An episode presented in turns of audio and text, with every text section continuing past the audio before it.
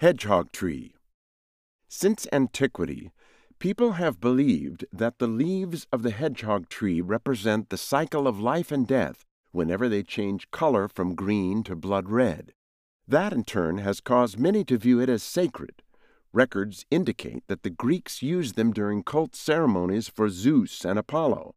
During the Ottoman Empire, Smyrna's Christian community believed that a large hedgehog tree on Kadifekale, Smyrna Acropolis, had grown out of the staff of St. Polycarpus, Smyrna's first Christian martyr.